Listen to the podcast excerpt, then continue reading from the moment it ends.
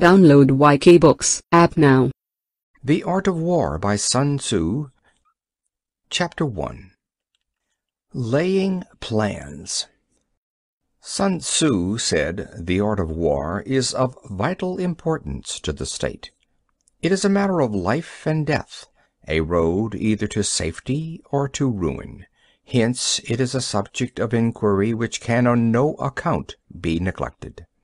The art of war, then, is governed by five constant factors to be taken into account in one's deliberations when seeking to determine the conditions obtaining in the field. These are one The moral law, two Heaven, three Earth, four The commander, five Method and discipline. The moral law causes the people to be in complete accord with their ruler, so that they will follow him regardless of their lives, undismayed by any danger. Heaven signifies night and day, cold and heat, times and seasons.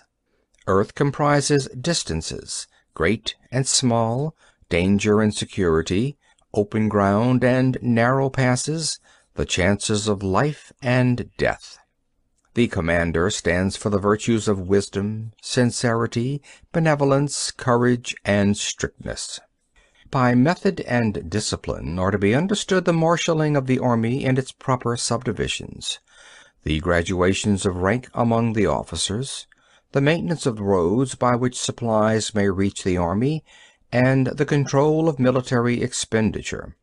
These five heads should be familiar to every general. He who knows them will be victorious, he who knows them not will fail. Therefore, in your deliberations when seeking to determine the military conditions, let them be made the basis of a comparison in this wise. one Which of the two sovereigns is imbued with the moral law? two Which of the two generals has most ability? three With whom lie the advantages derived from heaven and earth? four On which side is discipline more rigorously enforced?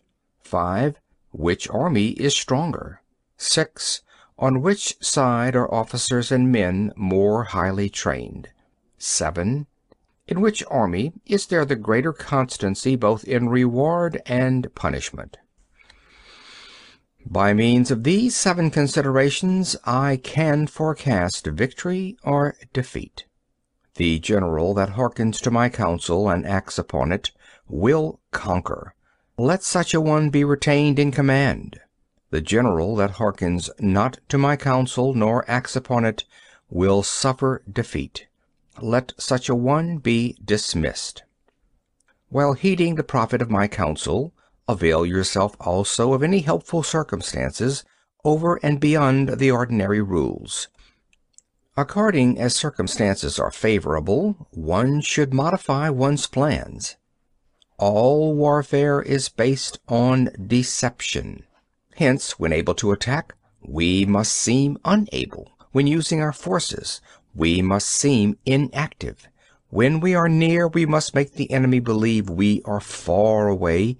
When far away, we must make him believe we are near. Hold out baits to entice the enemy, feign disorder, and crush him.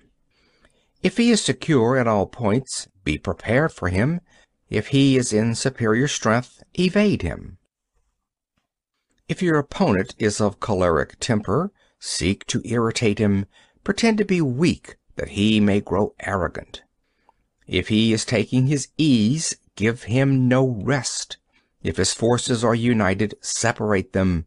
Attack him where he is unprepared. Appear where you are not expected. These military devices leading to victory must not be divulged beforehand. Now the general who wins a battle makes many calculations in his temple ere the battle is fought. The general who loses a battle makes but few calculations beforehand. Thus do many calculations lead to victory, and few calculations to defeat. How much more no calculation at all! It is by attention to this point that I can foresee who is likely to win or lose. इस किताब को पूरा सुनने के लिए आज ही Y K books app download करें। Download Y K books app now.